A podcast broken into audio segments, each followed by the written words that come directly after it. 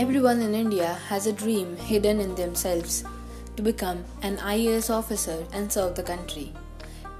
Through this podcast, I will give you detailed information about the CSE examination taken by Union Public Service Commission, its syllabus, strategy, and subjects. So stay tuned.